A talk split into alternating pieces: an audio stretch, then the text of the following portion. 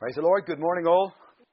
Turn with me to the book of Deuteronomy, chapter 31. For those of you here for the first time, this is the concluding week, the last week in a series about hearing from God. You hearing from God. Scripture says this, my sheep hear my voice. So if you don't hear God's voice, what are you? My sheep hear my voice. It's not confusing.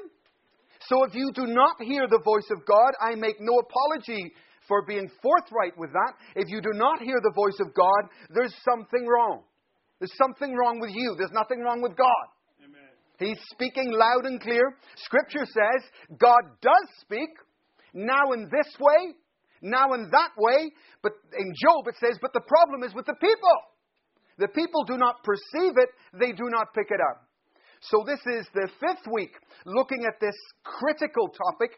You know, I apologize, Pastor Rick. We thought he would be here today. So for some of you who are trans, this is double portion for you. That won't do you any harm. Amen. Let me read this. Deuteronomy chapter 31 and verse 10. This is Moses speaking. God speaking through Moses to the people. Then Moses commanded them. At the end of every 7 years, good bit of advice, in the year for cancelling debts, during the festival of tabernacles, when all Israel comes to appear before the Lord your God, at the place he will choose, you shall read this law before them in their hearing. Assemble the people, men, women, and children, and foreigners residing in your towns, so that they can listen and learn to fear the Lord. There are people here who God delivered from other lands. There are foreigners who were under persecution, who were struggling in many nations. And God had delivered them. He had set them free. He had brought them into the promised land. They were experiencing victory. But with that victory came many problems, many presumptions, many things that these same people who were blessed, many things that these people were going to take for granted. Now, it's not, I mean, that's a physical example of moving nations, but it's equally a spiritual example of we who have been saved. So, eyes forward, give me your full attention. God blessed Israel. God blessed the people. He gave them the land. He gave them victory. He's a good God. But God could see, our all-wise God could see they're not going to keep it. They're not wise enough to keep it. They're not smart enough to keep it. They're not strong enough to keep the victory that I've given them. Because they're going to stop fearing me. And when they stop fearing me, they're going to lose their blessing. They're going to lose the land. They're going to get kicked out of the land. So God says to Moses, every 7 years, why don't you gather all the people, the indigenous people, and all the foreigners who have been brought into your land? Every 7 years, gather them together. And you remind them of this. Never forget to fear the Lord. Never forget the fear of the Lord, because it is that enables you to keep a hold of the blessings that God has already given you. Are you with me? So today's message, two parts about fear and friendship. But this message is not about, or the word today is not about getting myself into a place where I fear God. I hope you've already done that. The message is about staying there. The message is about remembering to maintain and to retain that same fear that we have for God. Like any relationships, we have a saying, I don't know if it translates well. Familiarity. Absolutely. True or false? Totally true. Familiarity breeds contempt. And, you know, unfortunately, many Pentecostal circles can be cozy with God. Well, I don't see Paul being cozy with God. I don't see Moses being cozy with God. I don't see the 12 apostles behaving like that, or the prophets. And we've got to be careful of the culture of our day, that it doesn't affect our perspective on fear, our understanding of a healthy fear of God. I repeat, in case somebody missed it, If you cease to fear God, you're going to lose the blessings that he has given you. That's the warning from Moses. So whilst you can read that scripture and say, oh, God wants me to be frightened of him, what a crazy perspective. That's not the motivation. The motivation in God's heart is, I want you to stay blessed. And the only way you're going to stay blessed is if you continue not to be over familiar with me, but if you continue to fear me. I saw a documentary about the Queen, about Buckingham Palace. And the Queen had a butler who had been with her for something like 42 years. Imagine being a butler for 42 years, man. That's, you know, when I saw that, I was very impressed with the Queen. I thought it was very good of her. She kept that guy all that time. And I was very impressed with the man as well, because this is a two-way deal. They had to somehow construct a relationship that wasn't too close and wasn't too far. And by doing so, he was able to keep that position that he gained for all that time. Well, God is perfect in where he stands. God is perfect in his approach to me. It is me and me alone, right? It is us who need to consider how we respect him, how we still honor him today. And at the end of this service, I'm glad we're having communion today, because I want you to reflect over your perspective on fearing God. I want us to think back over the years about how we have maybe changed in ways that we should not have changed. Maybe the way in which the cultures in which we live, like this country, can affect us negatively, and we can't let that happen. That's the story of Israel. That's what began their demise. Romans chapter 3, verse 18. Romans chapter 3, verse 18. I'm sorry to say this, but this is a description of much of the United Kingdom. It's a description of Ukraine this morning. Romans chapter 3, verse 18. There is no fear of God. What does it say? Before their eyes, describing a people type. Could I have my first series of slides? In fact, guys, could you just take about 5 or 6 seconds on each slide? What's this? This is actually, just pause here a moment. This is London. London's burning. You remember? Yeah. A few years ago, everything looked so calm. Everything looked so serene. Lovely summer. Everybody's happy. It's a great, safe place, this UK. UK, okay, la, right. And then all of a sudden, the lid comes off. And all of a sudden, you get these guys coming out in their tens of thousands, office workers, shop staff. I mean, you probably saw the 3,200 and something people who were arrested. I mean, people training to be solicitors. People doing, and it was shocking. I thought you were law-abiding. I thought you were just like everybody else. But suddenly, as Pastor Alex was saying, suddenly the spirit changed. And when the spirit over the city changed, it shook things up. And the real demons began to come out of the woodwork. And this nation was shocked by the numbers.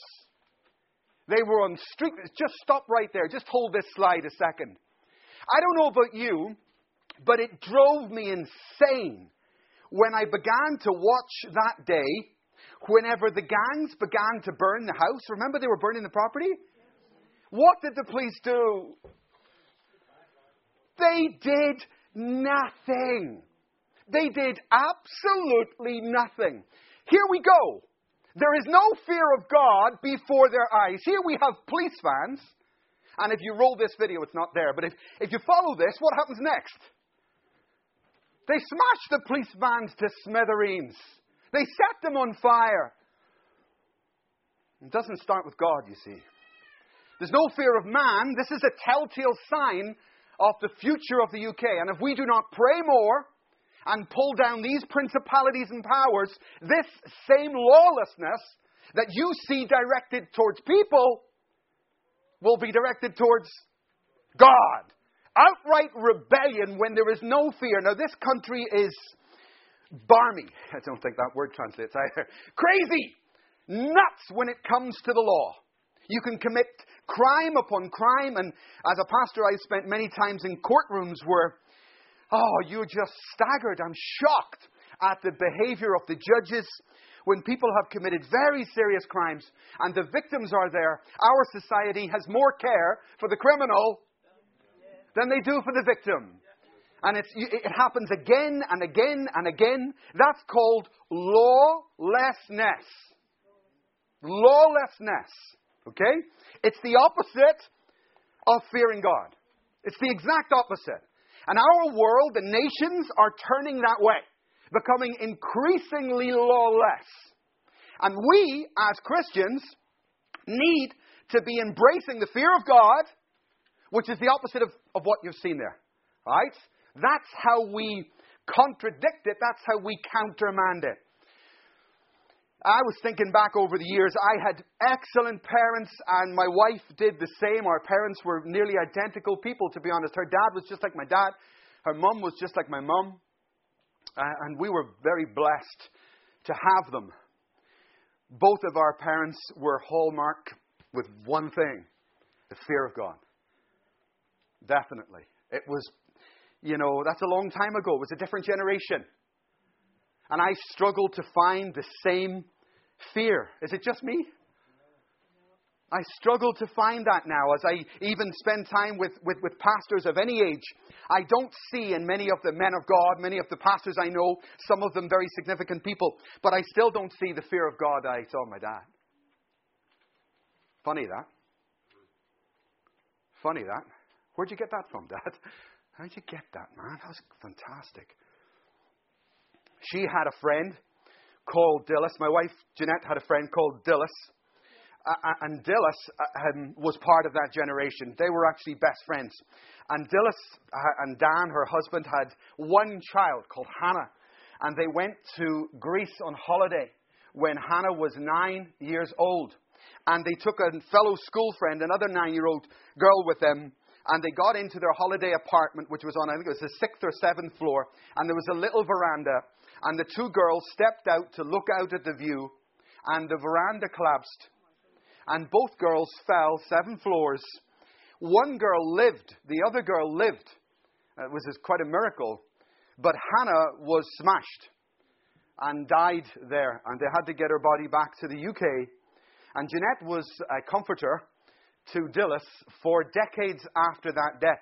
Used to ring her every year on the child's birthday and everything else. And they became even closer through the child's death. However, one day, Jeanette put her foot in it. She really made a mistake in something she said. She was talking to Dilys, the mother, and she said, "Dilys, did you ever get angry at God? Did you ever blame God for the death of your child?" And Dilys' reaction was not what Jeanette expected. "How dare you say, what'd you just say? Do you think I would blame God? God? You think any human being can ever blame God? What are you thinking about? What kind of perspective is that to have? No, I never, ever thought to blame my God. He's never done me any harm. He saved me. Don't think like that." And she was discipling her. She was helping her to see. That woman had such an inbuilt structural fear of God in her thinking process that it, a bit like Job, that it didn't enter her mind. That's a good understanding of God. Amen. And we've seen others. We've seen miracles in history more recently, like the Lockerbie bomb with the dad there whose daughter was killed as well. He did the same thing. Refused, had such an awesome reverence for God, understanding of God, that he wouldn't even let the thought take every thought captive. That's worldly thinking, not biblical thinking. Very good. Very good. And it makes me think, how far have I drifted in my life from fearing God? How far have I drifted? How much is society and life affecting me? And to what degree am I going with the flow? If I do that, I'm going to lose my blessing. So the point, Deuteronomy chapter 31, God sees that he wants to bless these people, but he knows the reason they're going to lose their blessing is because they're going to lose fear of God. And if I let this slip in my life, God doesn't want it, but the person who pays the biggest price is me. Me, because every victory he gives me, if I cease to fear him, I run the high risk of losing that victory.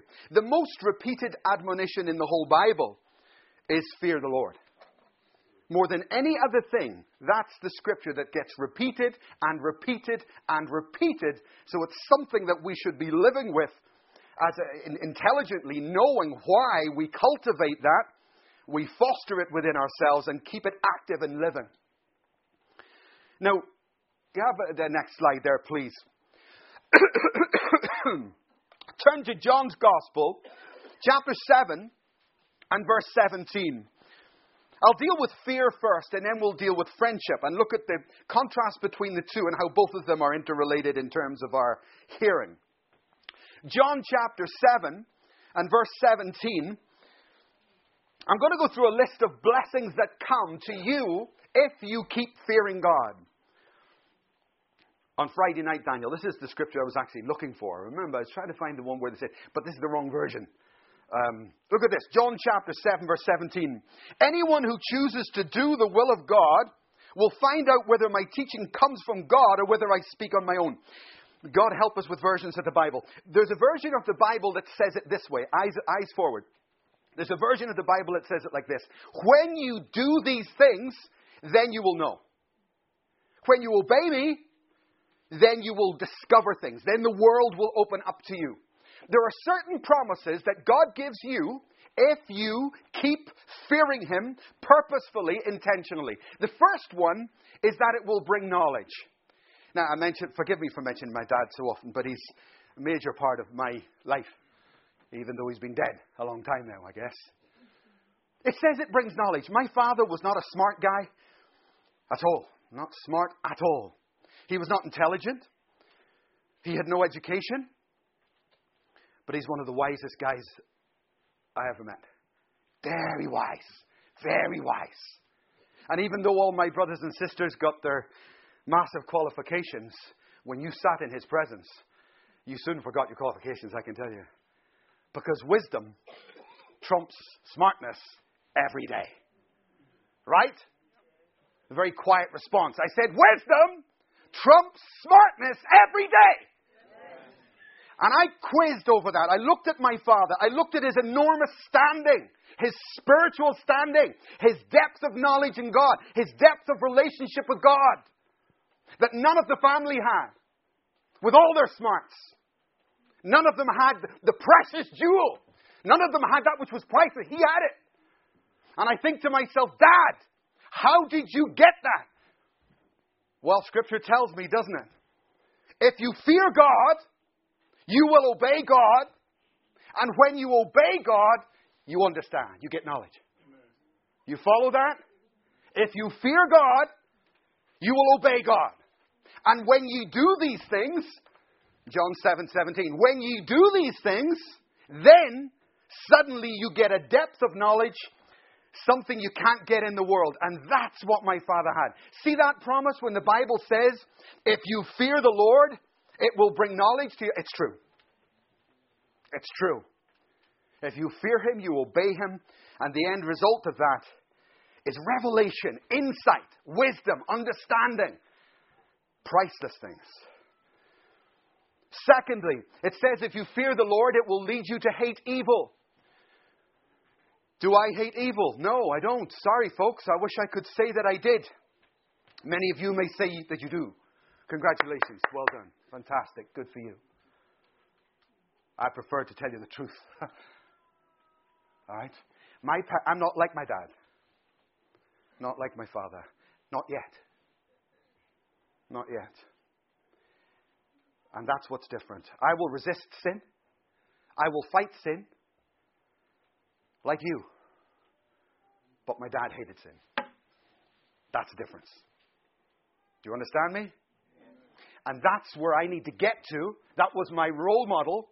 And Scripture says that when you maintain a fear of the Lord, eventually over time, it cultivates the same appetites as God. We'll come to it in a moment with King David, who's the Bible's greatest example of exactly that. Number 3, fearing the Lord, it promises He will prolong your life.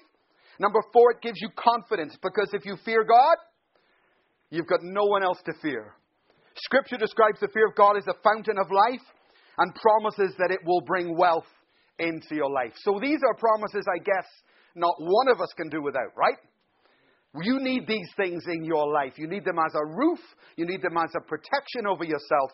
And I'm just saying, Scripture traces every one of them back to the same root, that if you maintain your fear of the Lord, you can maintain also these blessings.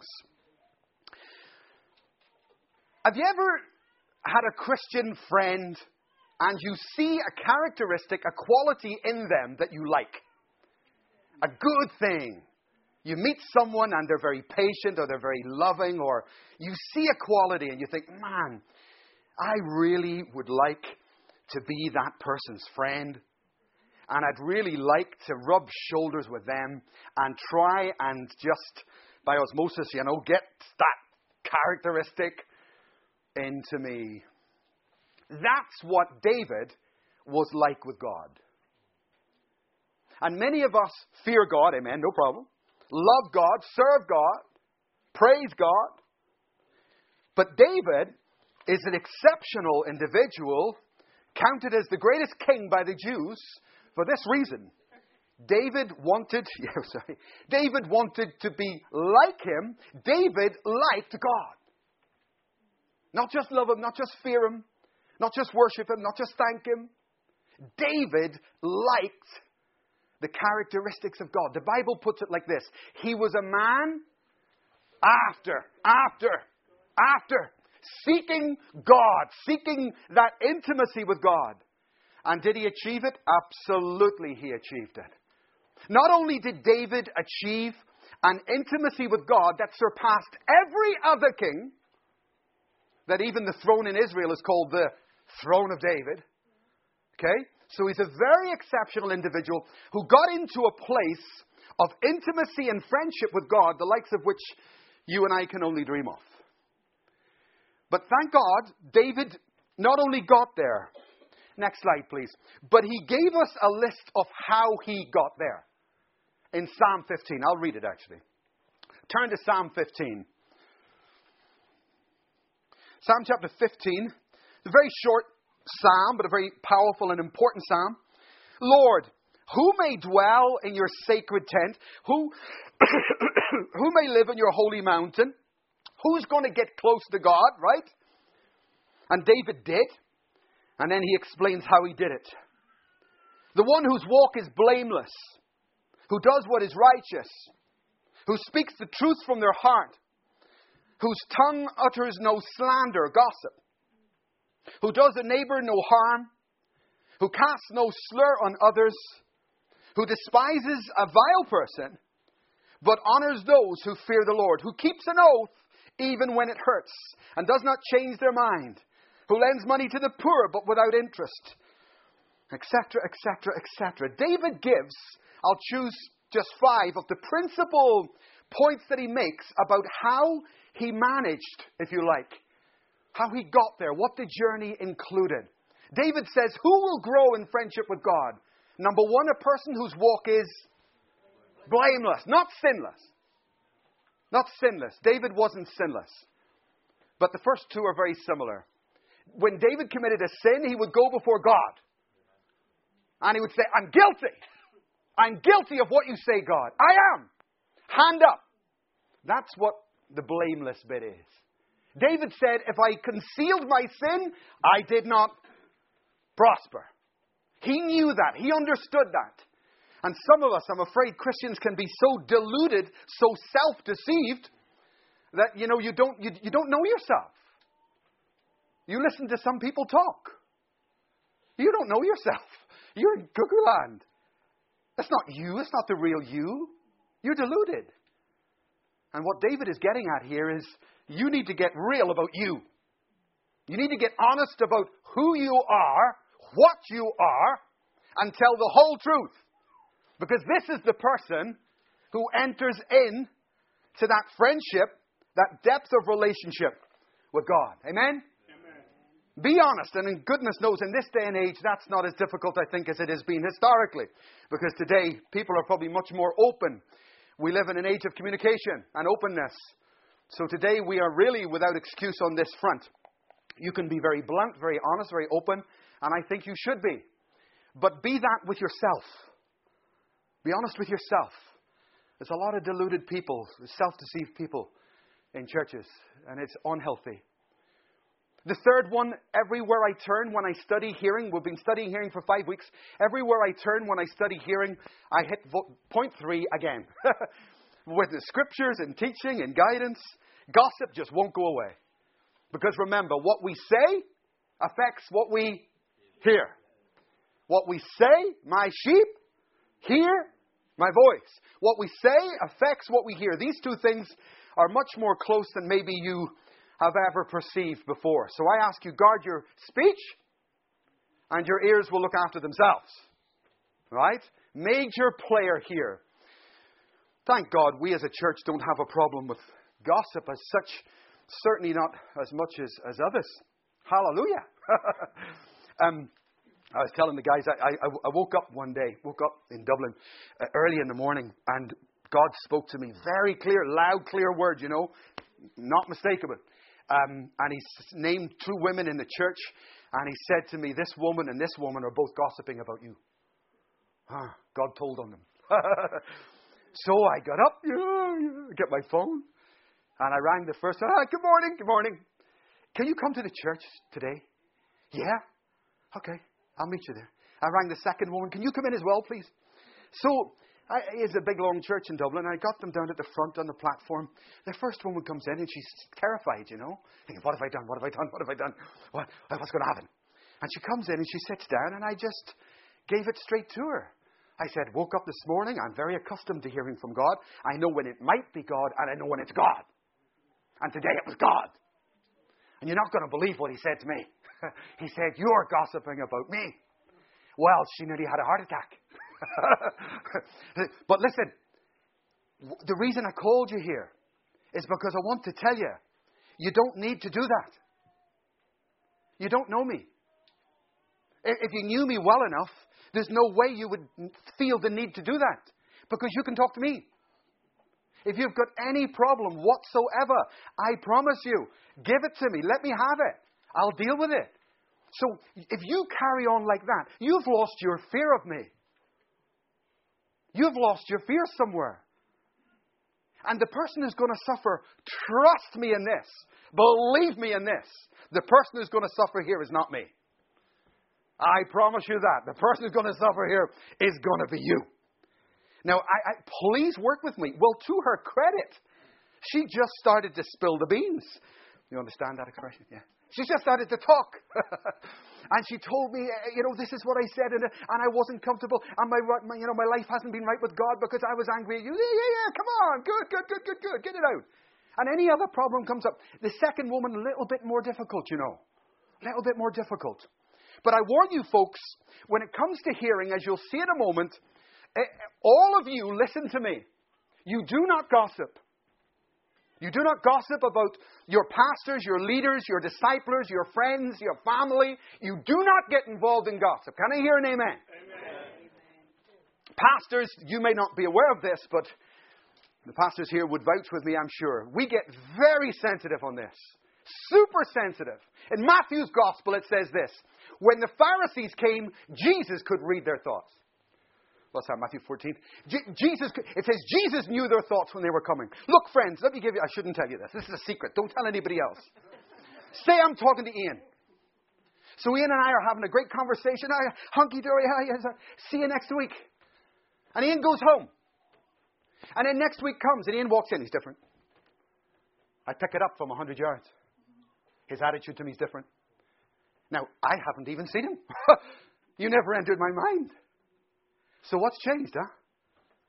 Who you been talking to, buddy? What conversations have taken place that's caused you to be distant from me? And pastors get super sensitive with this because it's our job. Because gossip is cancer. It's the cancer of the church. And it doesn't mean you have to deal with it. But a million times in my life, someone will walk into the church and instantly I will know typically the conversation. Right? I'll know. I can see Pastor Alex laughing. You do. Maybe you don't believe that, but I tell you, it's part of it. It goes with the job. It goes with the job. And God reveals things to you not to expose people, but to bless people and to help them get out of those wonky ways, because if they get into this, they're going to lose their blessing. Nice and simple. So be very careful. I was able to restore both. We lost neither of those women. I was able to restore both those women and educate them not to cooperate in ways that will pull their lives down. Proverbs, the foolish wife tears her own house down with her words. She doesn't need a hammer. With her words, with her speech. So be careful of this one, folks. The next one, this is equally important. David, excuse me. David says that he was able to achieve intimacy with God, friendship with God, because David honored those who honored God. And this is a mega principle. It's what you would call a life principle. Every one of us, again, if just you get this piece right, it can take you a very long way in the Christian life. I don't like disrespect of my leaders. Very often, members have considered me to be a creep. You know what a creep is? Give me another word for creep. A nice one. Very often, you can see him as a creep. You can see him as this, that, and the other. I tell you what, I don't care tuppence what you think. I don't care tuppence what you think about me. Not one second. You think I'm going to let you ruin my future with God? Because I obey my leaders? You must be kidding. I advise you to have no respect for the opinions of men on these issues. David could have done that in the cave when he got the chance to kill Saul. And he could have thought, well, what are the men going to think of me? But David understood this point right here. I will honor those who honor God. Years ago, when I first got saved, thank you, John. When I first got saved, I was due to get baptized. We're getting a little cure water here. Praise the Lord. That's okay. When I first got saved, I was due to be baptized, and we had a very good pastor, an excellent guy. His name was Byron. And at the same time that I got saved, my flatmate got saved at the same time. His name was Declan, Irish as well. And we were due to be baptized, and like any baptism candidate, you have a time with your pastor, right? So he comes to the house, and he was coming to our flat. Now, we're two single bachelors. You can understand what the apartment's like. Amen. I got up that morning, and I started to hoover, clean, polish, reorganize everything, tidy up. I went to the shop. I got biscuits, tea, milk, coffee. And Declan's lying back on the settee. And I come back, and he's got a very mocking, sarcastic look on his face. Mike, what are you doing?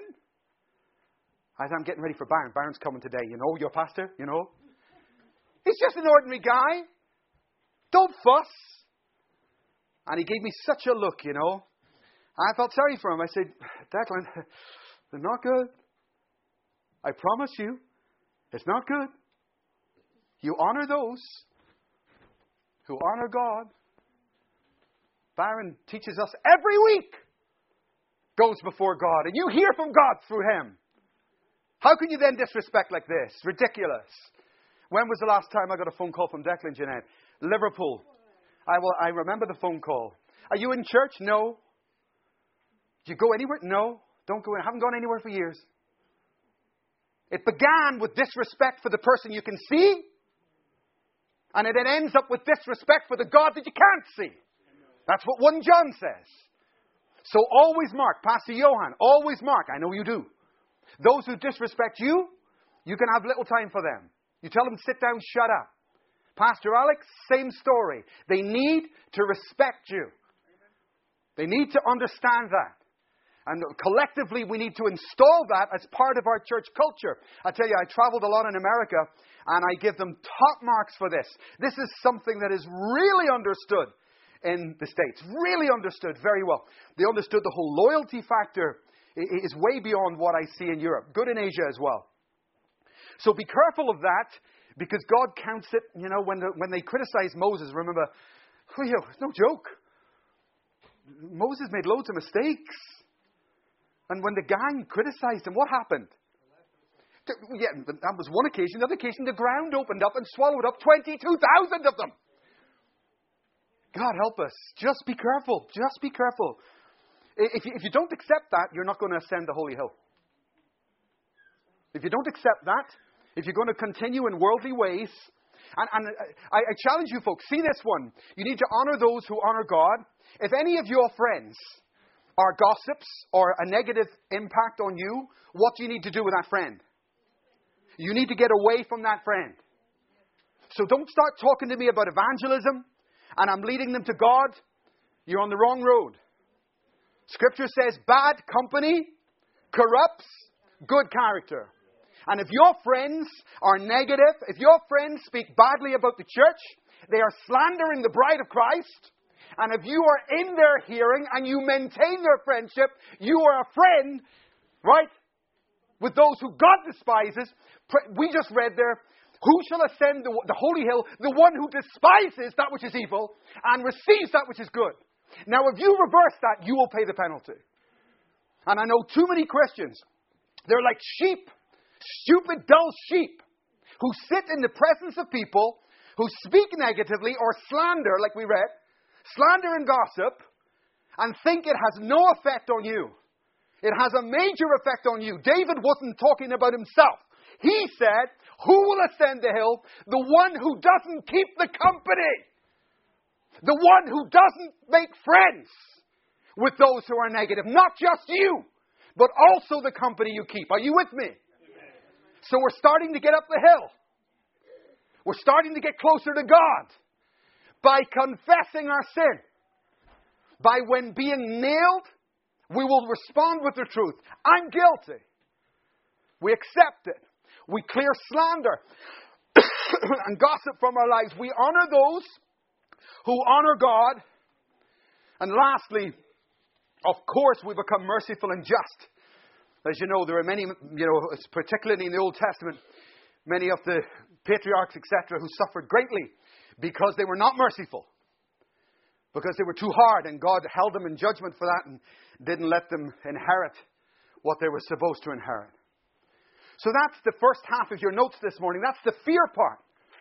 And I repeat, keep it as a life principle all the days of your life.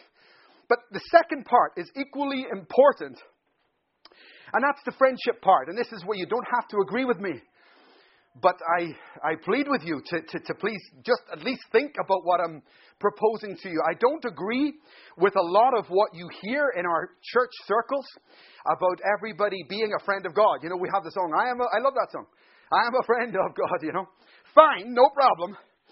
But I do have a problem. I do have a problem with that understanding because I think it's confused. Listen closely. When Scripture talks about God loving people, He uses that liberally.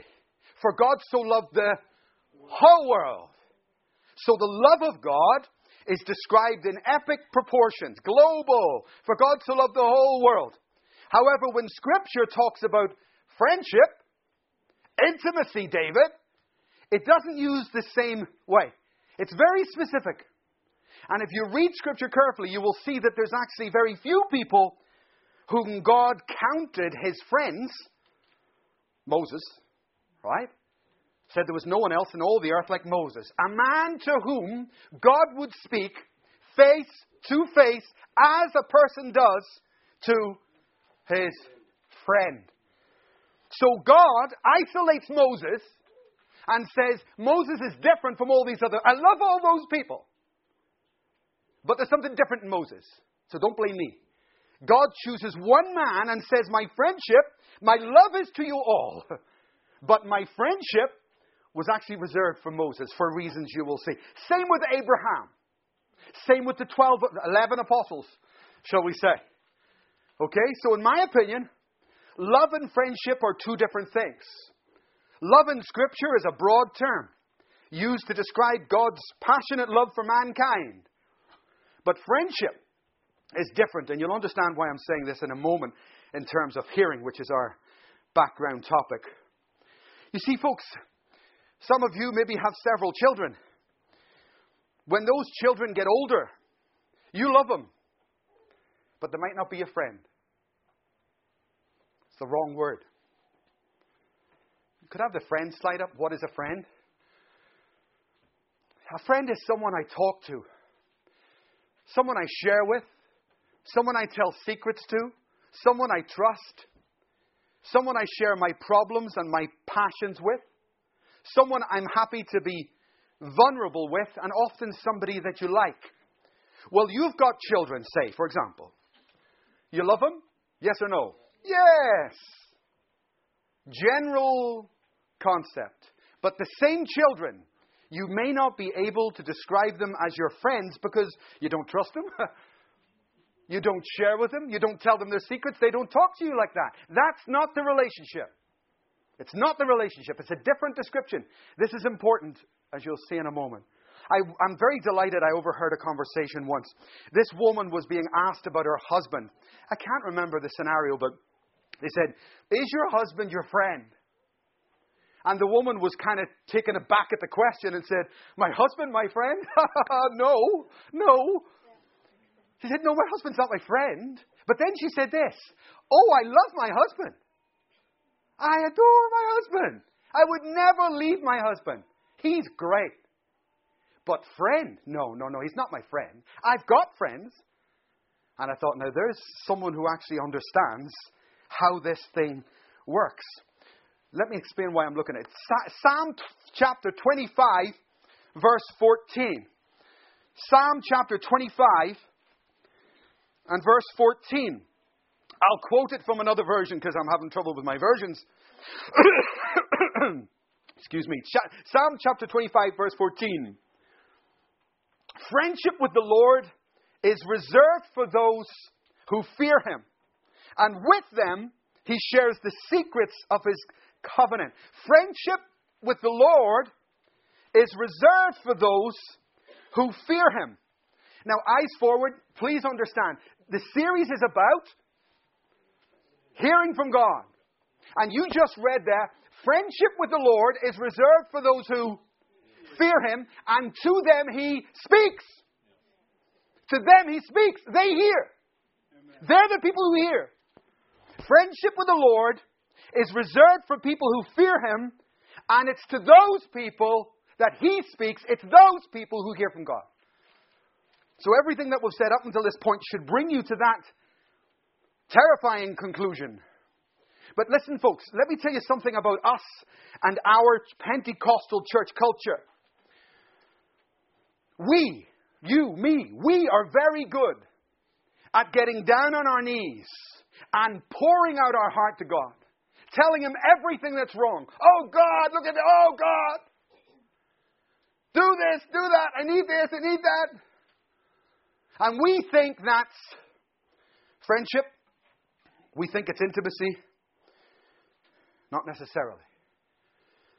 Because friendship with God is seen in this. Not when you pray to him as such, but when he talks to you. That's the difference. Eyes forward, full attention. Moses was a man whom God sought out to talk to. It was the other way around. Abraham was someone who God went to talk to tell him how he was feeling. God telling a man. Moses was a friend of God. So Moses heard from God. Abraham the same. The apostles the same. And when the apostles didn't hold up their side of the friendship, in the Garden of Gethsemane, they all fell asleep. And he was going, "I just said, I no longer call you servants, I call you friends. Don't leave me now." I tell you this, folks, those apostles couldn't help Jesus one jot. There's only one thing they could do. Be there. Just be there. That's all. That's all he wanted. He said, "Could you not watch with me for 1 hour as I go through this trial?" He just wanted the friendship. You understand? Friendship with the Lord is reserved for those who fear him. And with them, he shares secrets. The Apostle Paul is in the same group. Paul said that God has told me things that I can never tell. That's what a friend does, right? That's what a friend does. It's exactly what a friend does. They talk to you. I need to talk to you. And Paul, God had taken Paul for no reason other than the fact that he had a relationship with him. And I have not had many of these experiences. I've had a few. And I guess they're increasing. Thank God for that. You walk into a building, you meet someone, and God will say something to me about this person, about that person, you know? And, you know, you go before God and say, what am I supposed to do with this information? Oh, nothing. Nothing. Just talking to you. Just sharing with you, that's all. And over the years, oh, I see. Because you can get the whole prophet thing wrong. And everything Jesus says to you, no, shh. He's just talking to you, just being your friend. Right? And you need to learn to be comfortable with that. Could I have that other slide up that talks about what it means when God talks to you? It means that he may ask you to pray for something. He may tell you something. There's another one, I think, somewhere. He may ask you to pray for someone or pray. That's it. He may tell you things. He may ask you to pray. He may share things. He may teach you. But none of these things may ever be public. Just private relationship with God. You and your friend, Jesus Christ. A living God. Not a book. A being. An eternal moral being. You know why we worship Jesus, huh? You know why Jesus is the center of worship? Because in eternity past, God is Spirit. God the Father, eternal Son, in eternity past, and the Holy Spirit. And at some point in eternity, a discussion was held. Mankind's going to fall. You're going to fall. You're going to hell. And God the Father says, one of us has to go and become a man. One of us will have to step down and go among them and be one of them. Take on flesh and pay the cost, pay the price. You know what Isaiah says. And I said, here I am, Lord. Send me. So Jesus took on a physical body. It's called the Adamic Covenant. And he stepped down into humanity. And then when he was raised from the dead, he was crucified, he was resurrected, he was raised from the dead in a spiritual stroke physical body. But now forever. Forever. God is contained. Jesus, if you like, is contained in that body. Now by his Spirit he travels. But this is why we worship Jesus. Because he laid aside his glory, stepped down here, took on that body, and forever he's there. My point is this, folks. If he did that for me, because I'm human, the least I could do for him is spend some time with him. Amen. And be his friend. And in the Garden of Gethsemane, that's what he was wanting from the apostles. You know, there's that human aspect. We pastored, our first church we ever pastored was in Wales. And it was a good church, but there was one outstanding individual in that church. Her name was Diane. And she was an intercessor of excellence. She was a scary woman because the anointing upon her was so strong, so great. She used to frighten me, even though she was incredibly gentle. You just get frightened of God. And we would often go around there and see her to find out what was happening. But I tell you this, the distinguishing hallmark of Diane was this. She always knew how God felt. And it wasn't a joke. It wasn't a pretense. You go to Christians and they tell you what they're praying for. They tell you about this. They tell you about that. But the hallmark of that lady I will never forget. She would often be in tears. I said, what are you crying about? And she would say, well, this morning I was in prayer and God spoke to me about his grief for the 10 million abortions or whatever that are currently being sacrificed each year. Or today he told me about this and how he feels about that. Just talking. Just talking. Wow. You got a friendship. You've got a friend in Jesus Christ. Hey, it's worth climbing that holy hill, isn't it? I wonder what we miss. Have my next slide, please, guys. If I was to put it in a... Keep going there. If I was to put it... Oh, is there a little chart? That's it. Take a look at this. I don't know how to express this. I don't know how to put it. But let me attempt it like this. When people get saved, just like when you went to the United Kingdom, you become a subject in the land. This means very little. It just means you're born again. Okay? It doesn't mean depth of relationship. God loves his subjects, for God so loved the whole kingdom, the whole world. Then you start to mature a little bit as a Christian. You become a citizen, if you like, in the kingdom, or a disciple, as we might call it. Then you find out what your gift is. And that's called servanthood, because our gift belongs to the church. Gift belongs to the church, and you give that. But look, you see, you can work your fingers to the bone all the days of your life and still not be a friend of God. John chapter 14, verse 9. Look at this. This is Philip. He became a citizen. He became a subject, then a citizen, then a servant. But he wasn't a friend at this point. John chapter 14, verse 9. Jesus turns to Philip. They're cutting words. Jesus answered, "Don't you know me, Philip? Even after I have been among you such a long time?" You see these bottom three folks.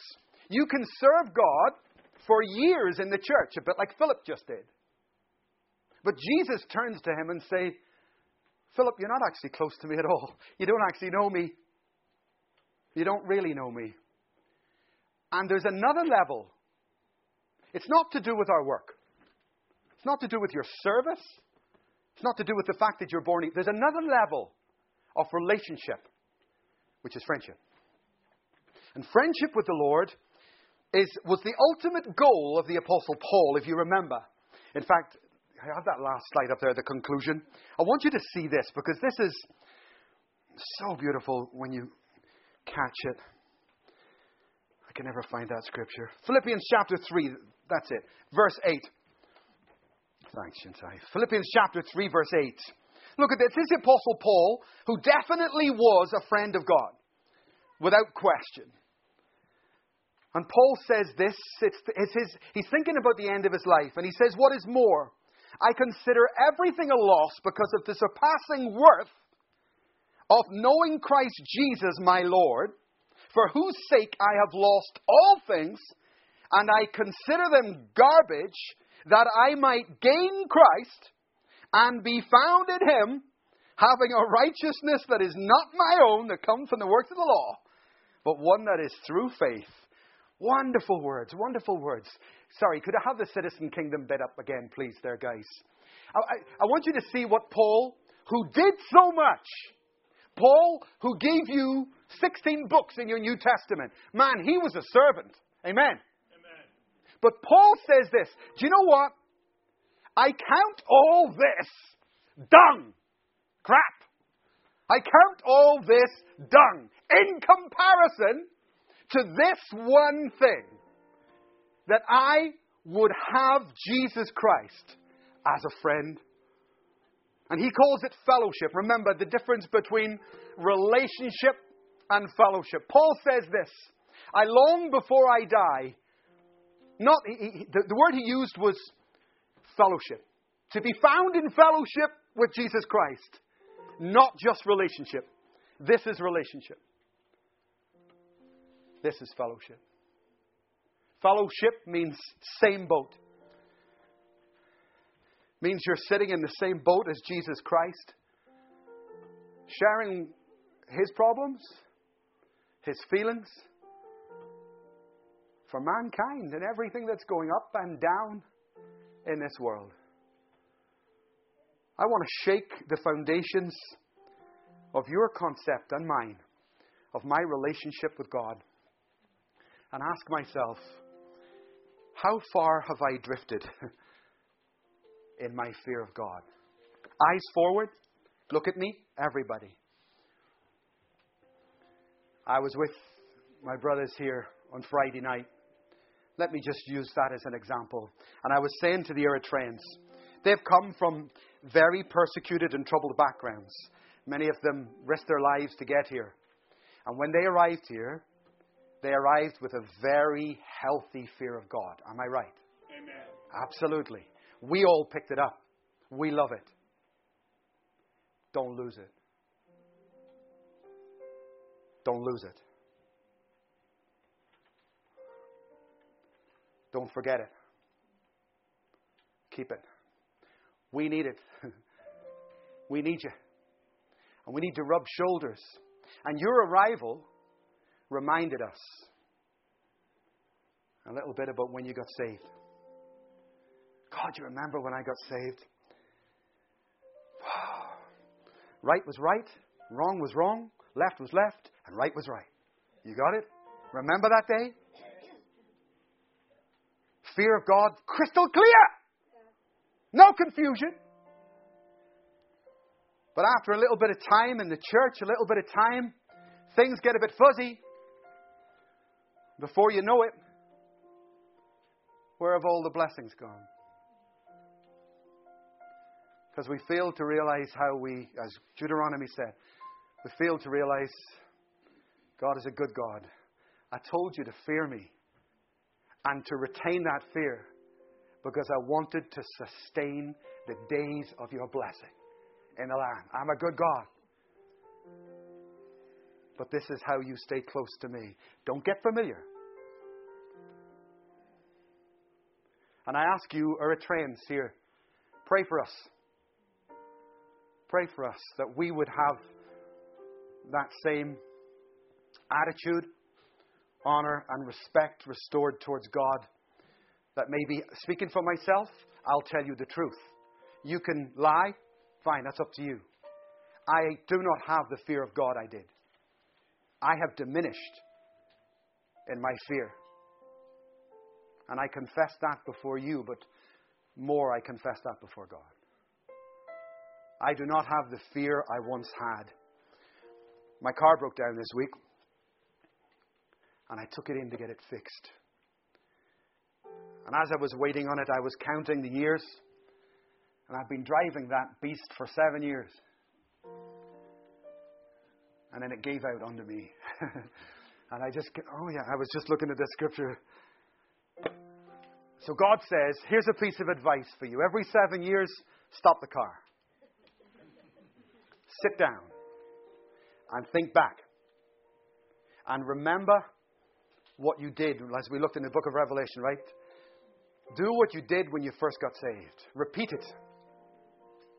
And this is very good for your health and your relationship with your God. Last slide, please.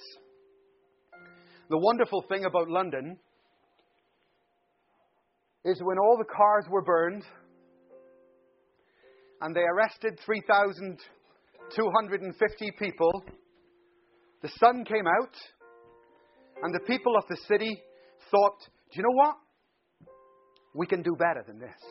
The city doesn't have to be this way. And on Twitter and on Skype, they organized themselves across the city and they said, bring your brush, bring your buckets, and let's clean the place up. We can do this. It's been a bad time, but we can do this if we work together, band together. The only sad thing is, it's a pity this force was not so prominent and so evident before the lawlessness, but no problem. My point is, folks, yes, these are troublesome days, but these are days with such promises from God. Such promises. If one of you, just one, Helen, if one of you gave all that you have to God, can you imagine what God can do with you, Agnes? Can you imagine? One of us here today. That's all it takes. One of the biggest Bible college chains in the world was Moody Bible Colleges. And Moody was a young man heading to Bible college. And he was walking along the beach with his friend. And he saw starfish. It's a true story. The starfish was all on its own. And he chucked it back. And he remembered the story about the starfish. And he turned to his friend and he said, friend, What do you reckon God could do with me if I gave everything? He said, I reckon God could do great, great, great, great things in the world. I'm going to do it. He did. He did. He said it and he did it. He said it and he did it. He went out and he planted Bible colleges all over the States and around the world, in which disciples were trained, churches planted, nations affected. God, would you restore fear amongst us of you this morning? We welcome you. We honor you in this place. We ask your forgiveness for our waywardness and our stupidity and our lostness and our dullness. And God, as we come to communion this morning, take us back to remember the sacrifice that Christ paid for us.